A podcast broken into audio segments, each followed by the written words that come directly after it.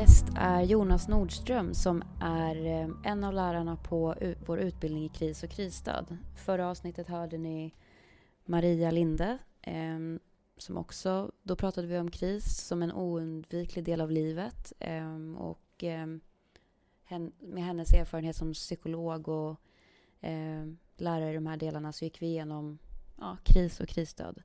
Idag ska jag, ska jag prata med Jonas Nordström som har också en del erfarenhet av kris och att arbeta med krisstöd på olika sätt. Eh, välkommen till podden Jonas, vill du presentera dig? Ja men tack så mycket, eh, roligt att vara här. Eh, ja, jo, jag heter Jonas Nordström och eh, bor i Phoenix och är faktiskt Marias man. Så, eh, Just det. Eh, vad spännande att, att lyssna på er när ni samtalade förra gången. Jag har mm. lyssnat på det. Eh, jo, jag, min bakgrund är, eh, jag har jobbat ungefär 15 år eh, med att eh, psyko, psykoterapeutiskt med att jobba med klienter i trauma, kris, depression och så vidare. Eh, framförallt här i USA, med soldater som kommer från Afghanistan och Irak och så vidare som har stora problem. Eh, mm. För tillfället jobbar jag också som lärare på Arizona State University här i, i Phoenix där vi, både jag och Maria jobbar med en kurs i stresshantering för studenterna. Och så är jag också klinisk chef för eh, ett center där vi jobbar med både soldater och personer som har alkoholproblem. Mm. Där vi jobbar med att bearbeta från stress och trauma till att bygga upp motståndskraft som vi märker är väldigt effektivt när det kommer till eh, en viss form av behandling mot eh, alkohol. Och innan det så har jag också jobbat eh, fem år i ett av de svenska specialförbanden runt millenniumskiftet. Så att, eh, läste språk på tolkskolan och innan det var jag på fallskärmsjägarskolan och sen reservofficer och eh, jobbade på Balkan och i Afghanistan 2002. Mm. Så där fick vi också träning i eh, att kunna hantera kriser mer utifrån att det sker något akut. Och såklart så var vi med om en del saker som eh, gjorde att jag blev intresserad, ursäkta, intresserad ännu mer om det, av det området efteråt. Mm. Så från att själv ha varit eh, ute på fältet, om man ska säga, så började du jobba med det och behandla ja, personer med samma problematik? Ja, precis. Jag skolade om mig och eh, under, gick, under tiden sen också eh, doktorerade här i USA och eh, insåg att eh, mitt stora intresse var ju psykologi eh, och eh, i, i gymnasiet så läste jag teknisk och sen utbildade jag mig faktiskt civilingenjör men mm. Men eh, det jag verkligen tyckte var intressant var ju psykologi. Så jag gick till psykologiläraren och frågade om jag kunde få hans böcker. och så läste jag de kurserna vid sidan om. Men jag kunde inte föreställa mig att jag skulle jobba med psykologi. Men det var det som var det jag verkligen var intresserad av. Mm. Spännande. Så om vi nu ska återkoppla till utbildningen som vi erbjuder här, din och Marias utbildning i kris och krisstöd så har ju ni egentligen två lite olika inriktningar. Maria är mer på det, ja, men de psykologiska delarna och eh, sorgdelen. Man ska, mm. Om jag har rätt i det, ja.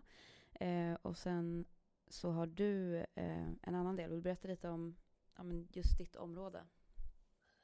Eh, precis, så vi försöker ha ett så brett perspektiv på kris och, och sorg och krisstöd så att mitt, mina delar är dels ett neurobiologiskt perspektiv där jag pratar om eh, att förstå nervsystemet och hjärnan, vad som sker vid krisreaktioner, när vi är stressade och även vid potentiellt traumatiserade händelser.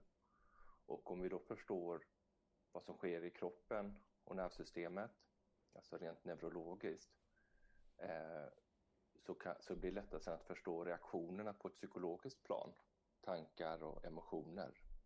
Så att eh, ju bättre vi förstår den här processen en person går igenom vid kris, desto lättare är det att vara med i processen när man krisstödjer. Just det.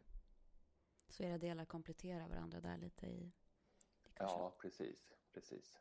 Så vad har, vad, men vad har neurobiologi med kris att göra egentligen? Vad, vad händer i kroppen? Ja, precis. Eh, vi kan tänka lite förenklat att nervsystemet har ju utvecklats under miljontals år. Eh, vissa forskare tror 500 miljoner år sedan, sedan den, de första delarna utvecklades, men förmodligen ännu längre. Och att vi har tre växlar som aktiveras beroende på hur farligt det är omkring oss. Så eh, ju farligare så, så aktiveras då ett system, det tredje systemet och sen lite fara det andra systemet och sen när vi sitter och pratar som vi gör nu, det första systemet.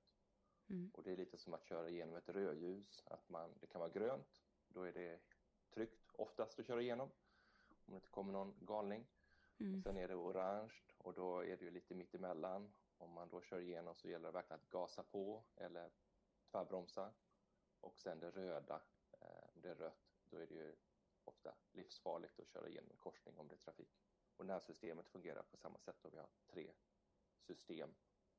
Eh, och förstår man de systemen rent neurologiskt så mm. kan man lättare förstå vad som sker på tankeplanet och, och känsloplanet. För varje av de här planen styr lite hur vi tänker och hur vi känner för mm. att hjälpa oss att överleva vid fara. Just det.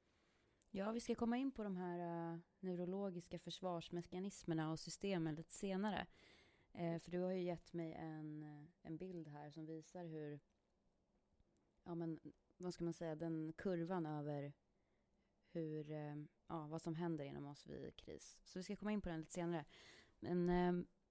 först tänkte jag fråga dig, för att det har ju hänt mycket med liksom forskningen kring kring kris och krisstöd eh, genom åren såklart som det händer med allting, det går framåt. Eh, så vad har eh, just det här neurobiologiska perspektivet bidragit med till hur man utför krisstöd? Alltså hur, vad kännetecknar ett modernt krisstöd och hur kommer neurobiologin in där? Det hänger väl såklart ihop ja. lite med de här, den här kurvan, men... Ja. ja, precis. Alltså, eh, om, vi, om vi tar det, det gula ljuset så är det kampflyktrresponsen, den känner de flesta till, en eh, stressrespons. Och sen det röda när livsfara eh, kallas då frys och underkastelse som vi kommer komma in lite på.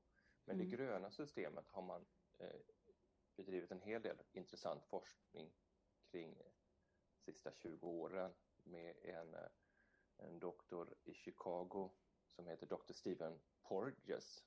Mm. Och, eh, jag och en kompis intervjuade honom för ett tag sedan, eller en kollega där han pratar om social engagement system, att vi har som ett separat nervsystem kopplat till socialisering mm. och att det slår på när vi känner oss trygga. Och eh, när vi då samtalar, som till exempel i krisstöd, då har man märkt att om jag som, eh, som krisstödjare själv befinner mig i det nervsystemet så hjälper jag klienten att samreglera ner. Men också mm. att klienten omedvetet och medvetet såklart. Det är något som heter neuroception. Att vi har perception, vi tar in sinnesintryck och sen neuroception, att nervsystemet omedvetet eller automatiskt processar den här informationen för att bedöma om jag eller situationen är trygg eller inte och därmed växla upp eller ner om det ska vara grönt, orange eller rött. Mm. Och då pratar vi om cues of safety, att nervsystemet läser av olika tecken från mig om det är tryggt eller inte tryggt att vara med mig. Mm. Och den forskningen är väldigt relevant såväl till krisstöd som olika terapeutiska samtal, som att förstå det här med anknytningsteori och uppfostran av barn de första två åren för mm. att få deras nervsystem att känna sig tryggt. Eh, så att det är ju väldigt spännande. Och det här kallas polyvagal-teorin Okay. Poly flera vagusnerver. Så att det, och teori då, att det fortfarande är en teori mm. men att det finns en hel del substantiell forskning som, eh, som bekräftar det här mer och mer. Så om jag förstår det rätt, det handlar mycket om hur man själv som behandlare eller ja, i vilken yrkesroll man har och möter krisdrabbade, att man liksom själv är lugn i situationen. Ja, verkligen. Eh, precis. Och där har, vi, har man märkt då att med krisstöd kan det vara att less is more och det är det enkla som är det svåra. Att mm. kunna sitta fullt närvarande och att härbärgera det som sägs. För ibland kan det ju vara fruktansvärda saker en krisstödjare får höra från att eh, ens barn har blivit mördade eller eh, att man har varit med om en olycka och förlorat någon som är väldigt nära. Mm. Och det kan vara svårt då att, att bara vara närvarande och lyssna och stödja i den processen. Eh, för att det kan väcka sådana reaktioner i en själv då. Just det. Ja, eh, vilka, vilken typ av kunskap är det man som eh, behöver för att liksom bedriva ett, eh, ett bra krisstöd och krisarbete? Liksom, behöver man förstå de här olika mekanismerna i, i neurobiologiska mekanismerna i kroppen? Eller vad, hur, hur ska man sätta sig in i det här för att kunna bedriva ett bra krisstöd? Mm. Ja, mitt och Marias mål är ju eh, att man ska kunna eh, såklart bli en duktig krisstödjare men, men, men, det som kan vara lite svårt här är att det är en kombination av att vara professionell och att vara medmänniska. Mm. Eh, självklart behöver man ju en bakgrund att samtala med människor och så vidare. Men eh, vi kan tänka att vissa personer har ju det här väldigt naturligt. Jag kan tycka att min, min mamma en väldigt duktig krisstödjare ja. utan att ha någon utbildning i det. Eh, många kommer till henne och när hon jobbade tidigare på eh, Försvarets materielverk då, då, då halva hennes tid ägnade hon åt eh, krisstöd egentligen. Hon, hon är ekonom mm -hmm. men det var mhm. alltid att folk kom in och samtalade med henne och hon, hon hade det naturligt att vara stödjande, skapa, skapa en varm och behaglig miljö mm. så att mm. folk vågade öppna upp. Så att för henne, hon behöver ju egentligen inte så mycket träning då, att till exempel förstå att hon gör rätt när hon gör det som är naturligt för henne. Så att vi vill egentligen att man ska liksom, förstå det naturliga i krisstödet. Att dels att människan, att vi evolutionärt är utvecklat för att hantera kriser. Mm. För att djur och människor, vi har alltid upplevt kriser i olika former. Och nervsystemet är därmed utvecklat för att skydda oss i kris men också att ta sig igenom reaktionerna efteråt. Mm. Och det är just det krisstödet är då, att hjälpa personens naturliga sätt att återhämta sig vid kris. Eh, och, och sen kan man tänka att en person kan köra fast i den här processen och det är då man kan behöva behandling och att kunna slussa vidare. Så att vi, vi, vårt mål är att förstå det naturliga i återhämtningsprocessen vid kris och trauma. Ja. Mm. Så, men om man är en eh, sån naturlig krisstödjare som, som din mamma då till exempel.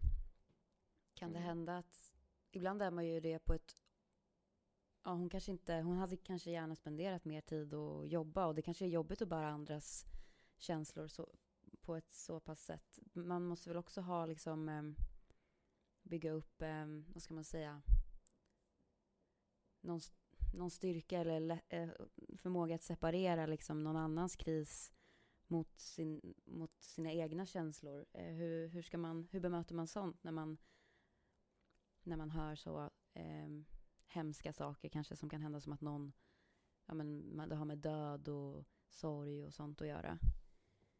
Ja, precis.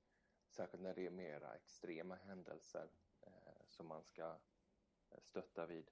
Mm. Eh, dels så pratar vi om hjälp till hjälparna och eh, hur man hela tiden själv ska reglera ner sitt nervsystem så att man kommer ner på det, på det gröna mm. eh, igen. Och sen så kan det ju vara att man, och det pratar vi lite om kursen också, det här att varför vill jag krisstödja? Eh, handlar om att jag vill känna mig viktig eller känna att jag, eh, jag själv mår bra av att hjälpa någon annan eller kontra att det handlar mer om att ja, att man gör det här för klienten. Mm. Eh, så, så, att det är lite olika delar man kan komma in i, i att förstå kring krisstödjandet och det här med att jobba med människor. Eh, ja. Och, och sen om man gör det för mycket utan att landa ner på den gröna mm. hela tiden, då kan det ju bli som empatisk utmattning. Att man själv eh, inte orkar eh, lyssna, man tappar medkänsla med sina klienter och då blir man ju en dålig krisstödjare. Mm. Eh, och, och, det kan ju vara ett stort problem idag när landstinget då eh, är ganska pressat och man själv då som om man är socionom eller vilken roll man har, kurator, eh, sjuksköterska, att, eh, att det kan krävas en hel del för att verkligen vara i balans själv. Mm. Och det är där motståndskraften kommer upp och hur man bygger, hur man behöver göra vissa saker för att stärka sin motståndskraft över tiden. Mm. Så att det, det, finns en hel del utmaningar i att vara en duktig krisstödjare över tiden. Mm. Nu ska vi gå in på de neurologiska försvarsmekanismerna nu då, för att, som vi har refererat till. Eh, för er som lyssnar så finns den här bilden att se på sverigehälsan.se podcast och så klickar ni på avsnitt nummer nio då, som är det här avsnittet. Där hittar ni den här bilden. Så ska vi se. Eh, det gröna, den gröna nivån, eller den gröna delen, det är den vi vill mm. vara i. Ja, precis. Och eh, vi kan ju tänka återigen det här rödljuset då eh, för att eh, förstå lite hur nervsystemet fungerar. Att, tänk att vi sitter i en självkörande bil eller ja, när jag bodde i Stockholm, här karaoke-taxi. så att vi sitter där nu, oftast ska man ju förhoppningsvis ha trevligt då. Särskilt om man kan sjunga, eh, man kanske är på väg in till stan på någon danstillställning och sånt där. Mm. Chauffören kör. Och eh, vi säger att du och jag sitter där nu då Alice, vi sitter ja. och pratar om dagen och, och så vidare. Mm. Och, och, och, märker vi att chauffören kör genom grönt hela tiden, då kan ju vi fortsätta att prata för det är ingen som tutar på den här bilen och allt verkar ju lugnt och fint. Mm. Och då, då eh, via neuroception, då reglerar hjärnan de olika delarna av hjärnan, äh, äh, ja, olika centra av hjärnan så att vi kan fokusera på samtalet.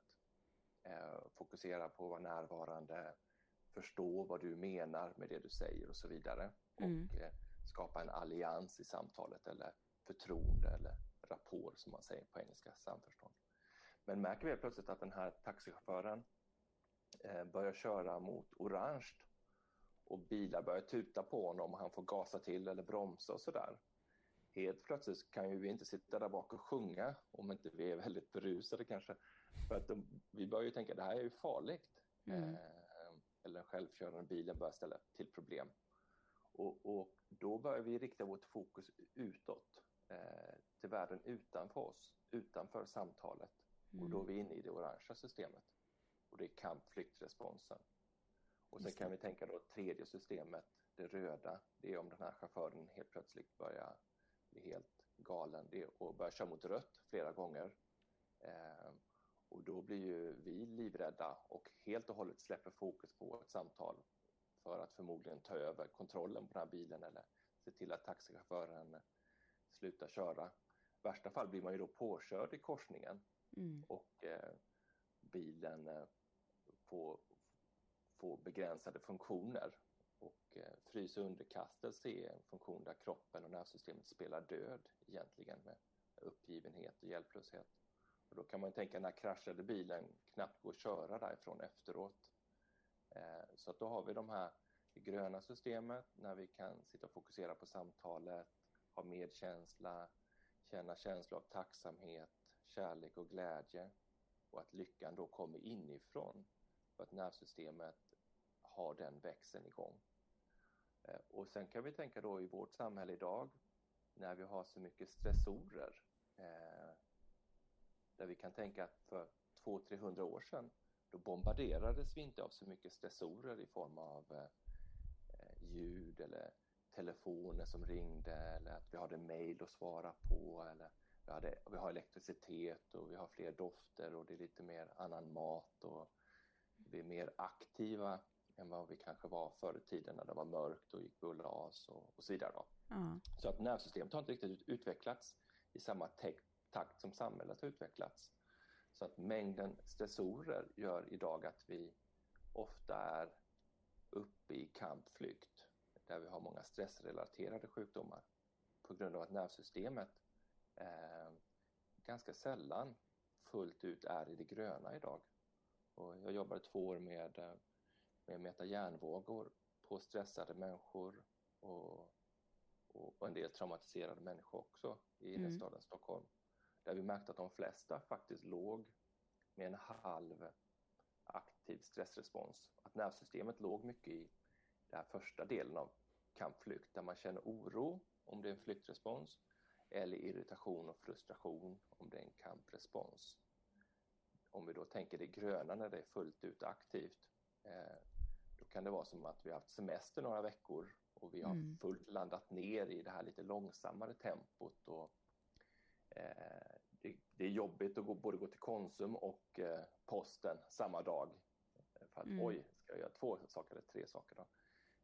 Medan i vår vardagsaktivering idag så, så lever mångas nervsystem i kampflykt eh, till 50 procent.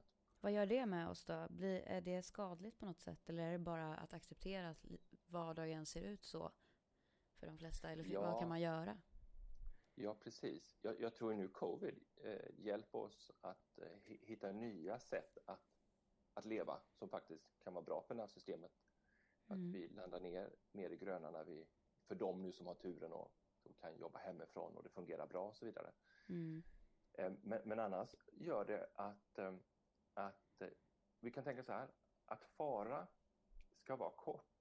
Nervsystemet historiskt sett för ett djur som blir jagat i, i, på savannen, oftast går det över på en kortare stund, om det är fem minuter eller en timme, mm. när man antingen lyckades fly eller man vann kampen. Så kan ju det vara lite lågintensivt lite längre. Men Steven Sapolsky, en känd stressforskare, säger att eh, stressresponsen ska vara kort för att den resolve quickly one way or another. Eh, antingen så tar den, den tar slut eh, ganska kort då. Så att mm. när vi är för länge i stressresponsen, oftast lär vi oss copa med det och ett copingsätt är att vi stänger av kroppsliga förnimmelser och känslor över tiden, mm. vilket är en vanlig stressreaktion, eller att vi blir överväldigade av känslor. Och man kan jämföra lite med att gå till gymmet.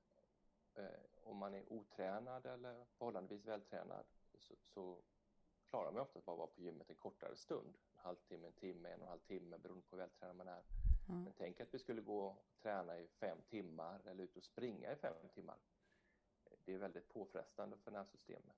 Och ja, likadant med en stressrespons för länge eh, är vi inte byggda för helt enkelt. Mm. Så då får vi komplikationer.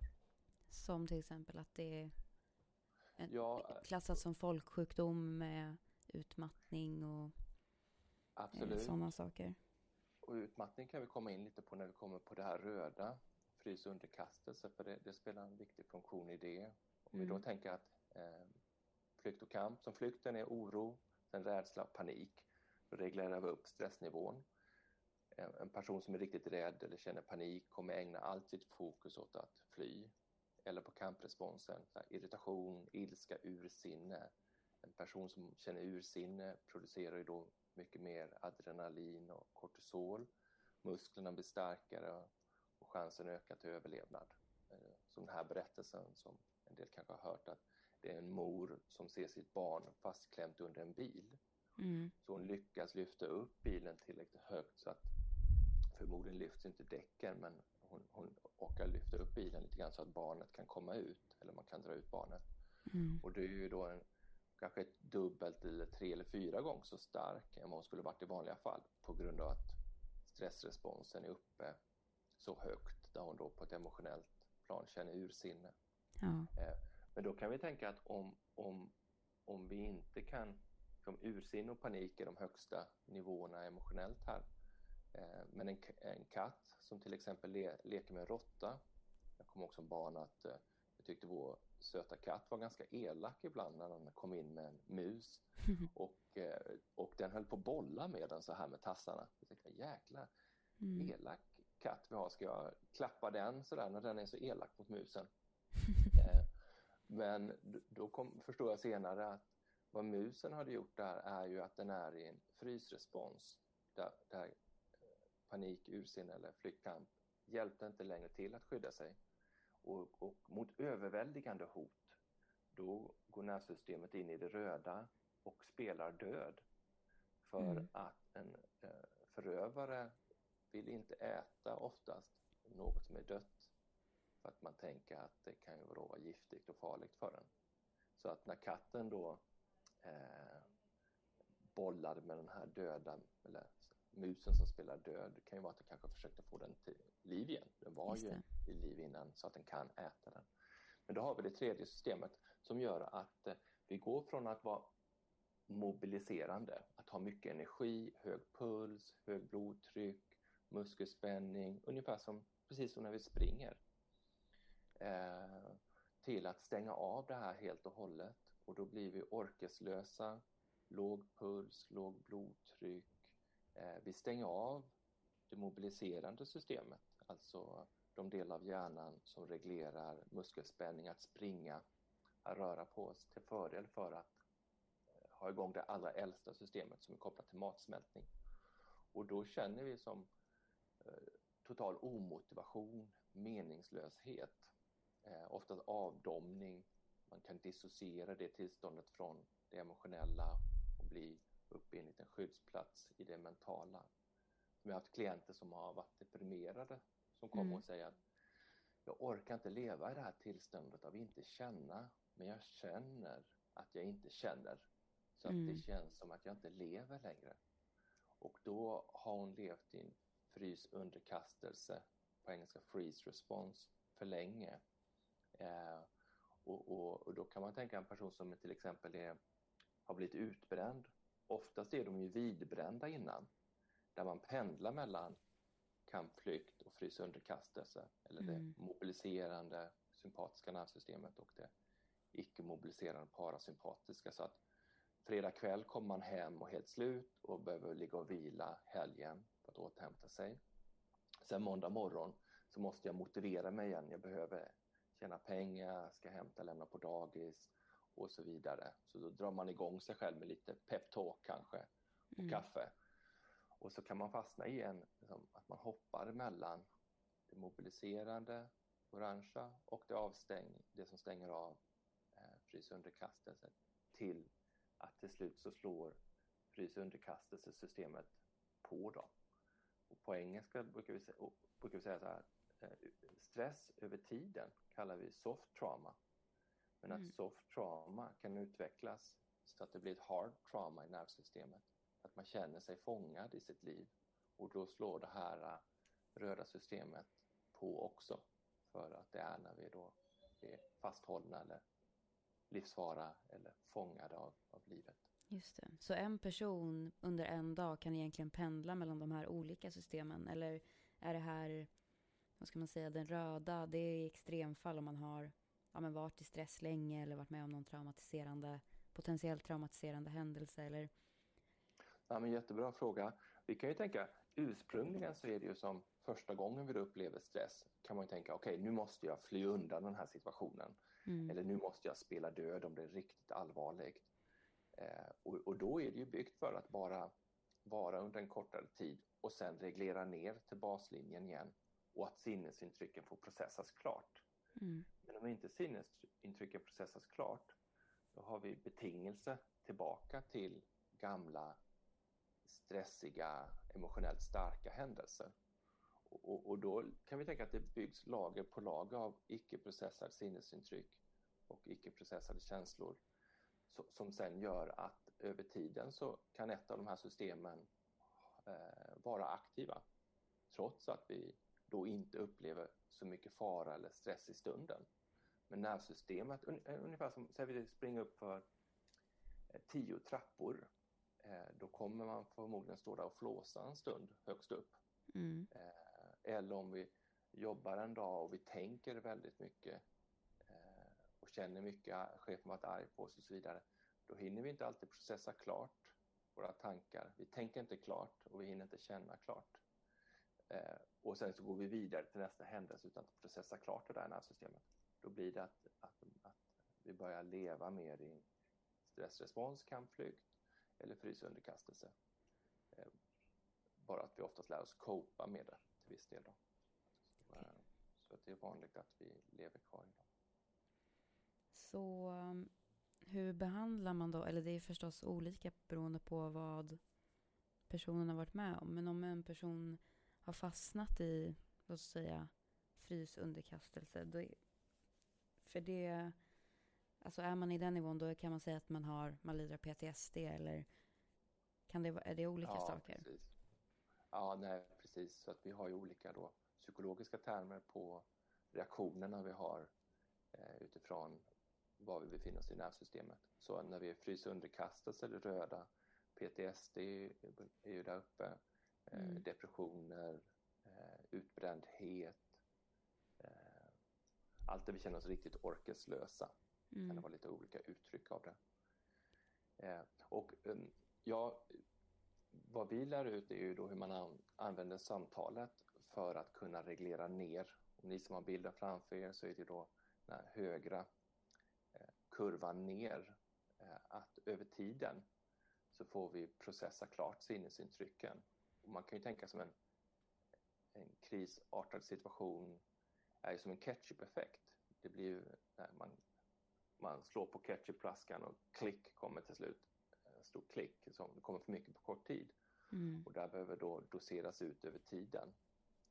Eh, så att vi använder ju samtalet eh, och att vi själva är nere i det gröna för att hjälpa klienten att reglera ner eh, det vi också pratar om på, på kursen är och, och vad nervsystemet, om nervsystemet har kampflykt och frysa underkastelse som är naturligt för en att eh, skydda sig så är vår hypotes också att vi ska ha, vi har, naturligt har ett system för att komma ner till eh, det gröna igen.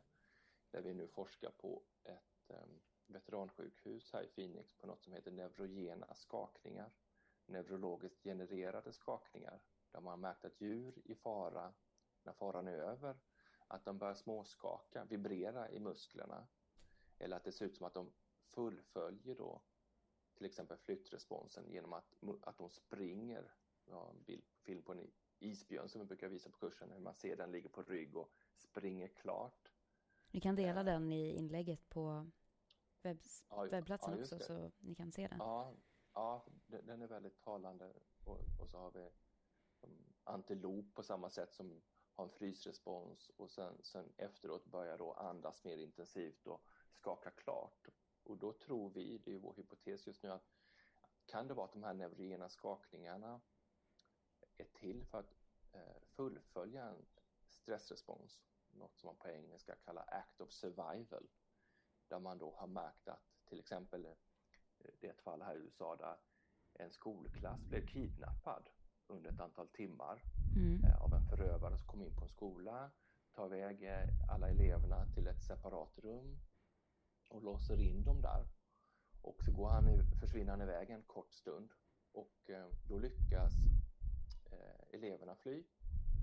Och efteråt så märkte man att alla elever utom en fick stress eller stressreaktioner eller även utvecklade PTSD, mm. posttraumatiskt stressyndrom förutom en. Och då var ju, var ju forskarna väldigt intresserade. Vad var det som gjorde att den här lilla pojken inte fick några allvarliga stressreaktioner?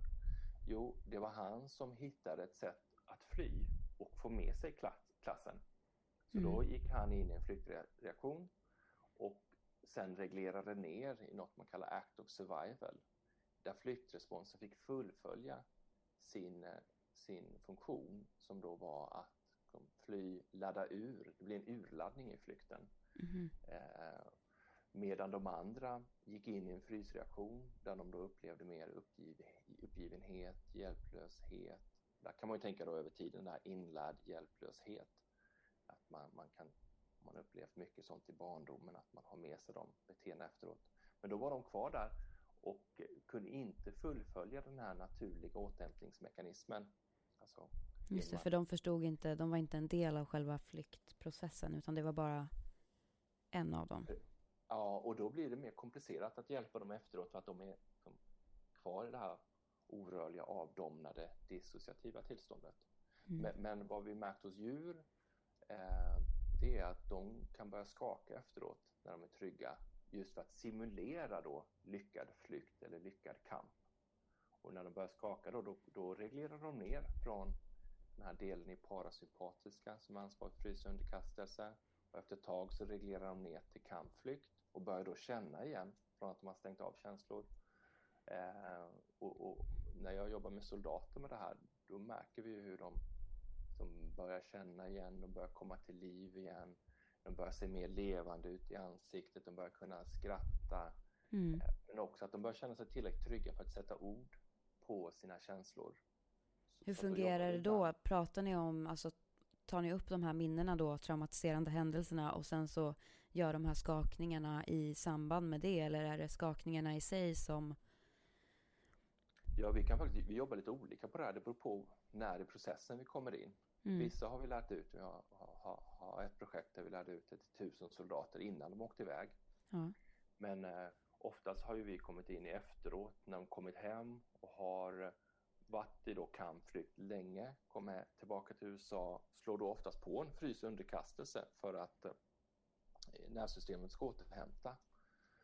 Och det är så mycket de då ska börja processa. Och de kommer hem till en familj som oftast är kärleksfulla och då mm. säger det också till nervsystemet att nu kan du slappna av. Men, och då kan de fastna i något som vi kallar en PTSD-loop. Och, och, det är att eh, när man då börjar känna sig trygg, då vill nervsystemet reglera ner till kampflykt igen.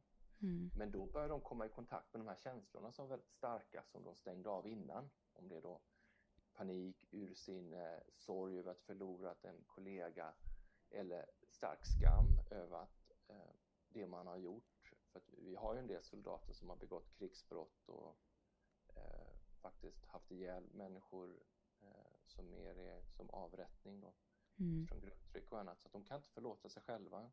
Och helt plötsligt då fryser underkastet skydda en från att känna de känslorna. Till att sen när de börjar reglera ner, möta sin familj, komma i det här kontextuella stödet som är viktigt för återhämtning. Att nervsystemet, där fungerar vi mer som djur. Eh, grupp, gruppdjur alltså. Då börjar de känna det här igen. De blir lätt triggade av sina barn, av ljud och så vidare. Mm. Så att då hittar de olika sätt att själva stänga av och dissociera. Som kan vara att man är uppe på natten, man tar droger, man börjar olika former av kanske spelmissbruk. Eh, som du pratade där innan eh, om att sitta i karaokebilen, att man kanske inte märker om chauffören kör mot rött eller kör mot bilar om om man, om man inte är riktigt berusad. Så det är samma,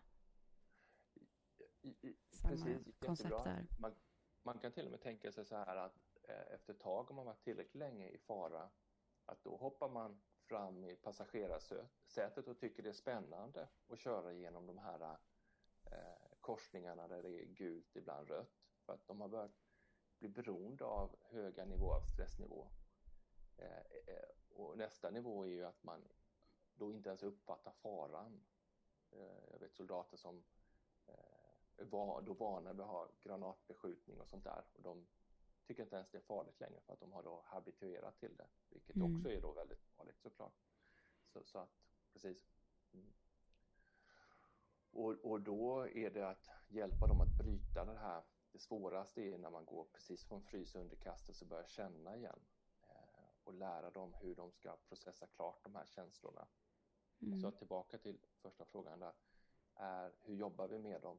Då kan det vara att vi först lär dem neurogena skakningar, att vi har en session, vi delar upp dem två och två, att de kanske inte alltid har, har förtroende för oss som, som terapeuter som kommer in och kanske inte vill prata med oss. Så att då har vi att de två och två eh, gör de här neurogena skakningarna, eller i grupp. Och sen mm. pratar de två och två med varandra efteråt. Och då pratar de med sina ja, soldatkompisar och då börjar de känna mer och de börjar känna sig tryggare i sig själv, i sitt nervsystem. Och då är det okej okay att sätta ord på sina upplevelser med sina kompisar. Mm. Och helt plötsligt så, så får de en annan upplevelse i sig själv och de blir mer intresserade av att lyssna på, på oss och jobba med oss. Och sen kan vi då jobba på olika sätt. Dels fortsätta att de får använda neurogena skakningarna lite då och då, men också med eh, samtalsterapi, psykoterapi, vad det är nu man behöver jobba med. Och där kommer det upp minnen i, i nervsystemets egna takt. För det kan vara ett skydd att inte få upp minnena för snabbt, det man varit med om. Just det. Precis, man tänker man hyvlar ost, man tar ett lager i taget. Men då sker det utifrån en egen process som de får sätta ord på. Och det är inte alltid att de får upp minnen heller. Eh, så det, det är väldigt individuellt, men oftast får de ju minnen som behöver processas. Mm. Ja. Och så blir man, och på så sätt kan man till slut liksom komma, som säga, bli at peace med de minnena så att de inte behöver dyka upp vid Ja, oönskade precis. tillfällen eller vad är, vad är målet liksom? Ja, vad man kan tänka är ju att har, har man då varit med om något riktigt farligt och eh, då, då spänner vi till kroppen, vi fryser in den här händelsen i nervsystemet och så vill vi helst inte tänka på den för att det är obehagligt, eh, negativa känslor. Mm. Men vi har betingelser. På samma sätt som vi kan gå på stan och gå förbi någon som har en viss parfym som påminner om en gammal kärlek eller en person från vårt förflutna och då börjar vi tänka på den personen. Samma sak här, obearbetade händelser. Till slut kommer olika triggers som aktiverar de här minnena och i värsta fall kan det då vara som en tsunami som sköljer över en. Mm. Och, eh, och då kan till exempel om, eh, om, om, om, om, om med om trauma från barndomen där man har blivit sexuellt utnyttjad och, och sen som vuxen så man gifter sig, man är i en kärleksfull relation, blir sårbar igen. Då kan det ju vara att gamla försvarsmekanismer återaktiveras och man ska skydda sig mot den man egentligen älskar Mm. bara för att eh, man inte eh, kan ha närhet, eh, emotionell närhet. Så att det Mm. behöver processas till slut och, om man kunna leva på det gröna i alla fall. Ja. Eh, mm. ja, men det här är väl ett väldigt viktigt ämne och viktig kunskap att ha allmänt i samhället om kriser och deras betydelse för vårt liv. Jag läste någon statistik som var att minst 80 procent av oss eh, kommer uppleva någonting potentiellt traumatiserande under Ja, sitt just liv. Och det måste ju nästan vara mer. Den här statistiken var från ehm, ja, 2005 tror jag. Mm. Ehm, så att, ja men till exempel nu med coronakrisen, det är ju någonting potentiellt traumatiserande som vi, all- beroende på hur nära det kommer eller hur man relaterar till det. Så alla Ja, kommer, man, jag tycker man kan säga nästan att alla kommer vara med om någonting under sitt liv som kan vara traumatiserande eller liksom upplevas som en kris. Ja, ja verkligen. Det, det, alltså från utvecklingskriser som hur vi utvecklas som barn. Sen vidgar ju vi vår förmåga att hantera världen och mer och mer komplexa situationer. Så Mm. att en, en, en skilsmässa för många är ju ett kvantsprång i utveckling som kan ske. Eh, och, och man måste gå igenom en hel del tuffa känslor till exempel. Mm. Och det är ju en form av kris också. Och sen så när vi säger potentiellt traumatiserade händelser så är det för att de flesta blir inte traumatiserade just för att de eh, vidgar sin comfort zone är lite fel att säga, men vidgar sin eh, erfarenhetsbas och sin uppfattning om livet så att man kan inkorporera den här händelsen som ligger utanför det man är van vid sedan tidigare. Och så växer vi ju hela tiden. Mm. Alltså allt i naturen, antingen växer det eller så börjar det stagnera. Och eh, ett barn är det ju naturligt att hela tiden växa, lära sig nytt. Eh, och på samma sätt för oss människor. Men jag tror att på samhällsnivå så tänker vi ibland att nu behöver jag inte utvecklas mer. Utan nu, nu eh, stannar jag på den här nivån och eh, ska bara ha det fint och trevligt. Men i Mm. naturen så tror jag att det finns en inbyggd princip som är att vi ska växa, växa, växa tills vi slutar växa och då börjar vi dö. Mm. Där vi idag samhällsnivå kan tänka, eller historiskt sett så har man sett att, olika arter men också vi människor, att vi oftast behöver större kriser för att utvecklas. För att motståndet mot utvecklas, säg att det är 100 kronor stort motstånd eller 100 meter högt motstånd. Mm. Då behöver vi ha ännu mer energi. Alltså, eh, smärtan behöver vara ännu högre än 100 meter högt. kanske 200 för att vi verkligen då ska bryta eller komma över motståndet. Så att det är law of least resistance är, är ju ett sätt att vi människor är ganska smarta. Vi, vi spenderar inte onödigt mycket energi tills vi måste göra det. det. där är vi ju idag med till exempel coronakrisen som hjälper oss att hoppa 5-10 år in i framtiden. Mm. Och min vän och kollega David Berselli som jag jobbat mycket med de här neurogena skakningarna med i en metod som heter Trauma Releasing Exercises. Han brukar säga att trauma är snabbaste vägen till visdom för att det tvingar oss att utvecklas. Antingen mm. går man under i, i det här smärtsamma som sker eller så hittar man något sätt, oftast är man ensam i det, att växa och hitta ett nytt förhållningssätt till det man har varit med om och till livet mm. som gör att man blir en ny version av sig själv. Mm. Och jag brukar lägga till att det är också den mest smärtsamma vägen till visdom. Men, ja. men alla som har varit med om, eller alla som har vuxit på det sättet vill ju inte ha det ogjort, den nya personen man har blivit som oftast fungerar bättre och mår bättre. Det blir en del av en själv helt enkelt. Ja, precis. Som en 2.0. Mm. Alice 2.0, Jonas 2.0. Mm. Eh, och att det sker hela livet. Att vi då växer och så försöker vi stoppa det här växandet och, och då får vi till slut olika krisreaktioner eh, när växandet sker utan vi kanske är förberedda på det. Mm. Eller chans till växande kan man kalla det. Det är väl ett ganska fint sätt att avrunda det här avsnittet på. Eh, mm. Att kriser är såklart hemska och något man kanske inte vill vara med om men ett nödvändigt ont och när man har tagit sig igenom det så mår man förhoppningsvis bra igen och eh, har lärt sig nya saker och fått nya erfarenheter. Precis, att vi, vi är rustade. Nervsystemet är byggt för att hantera kris och trauma.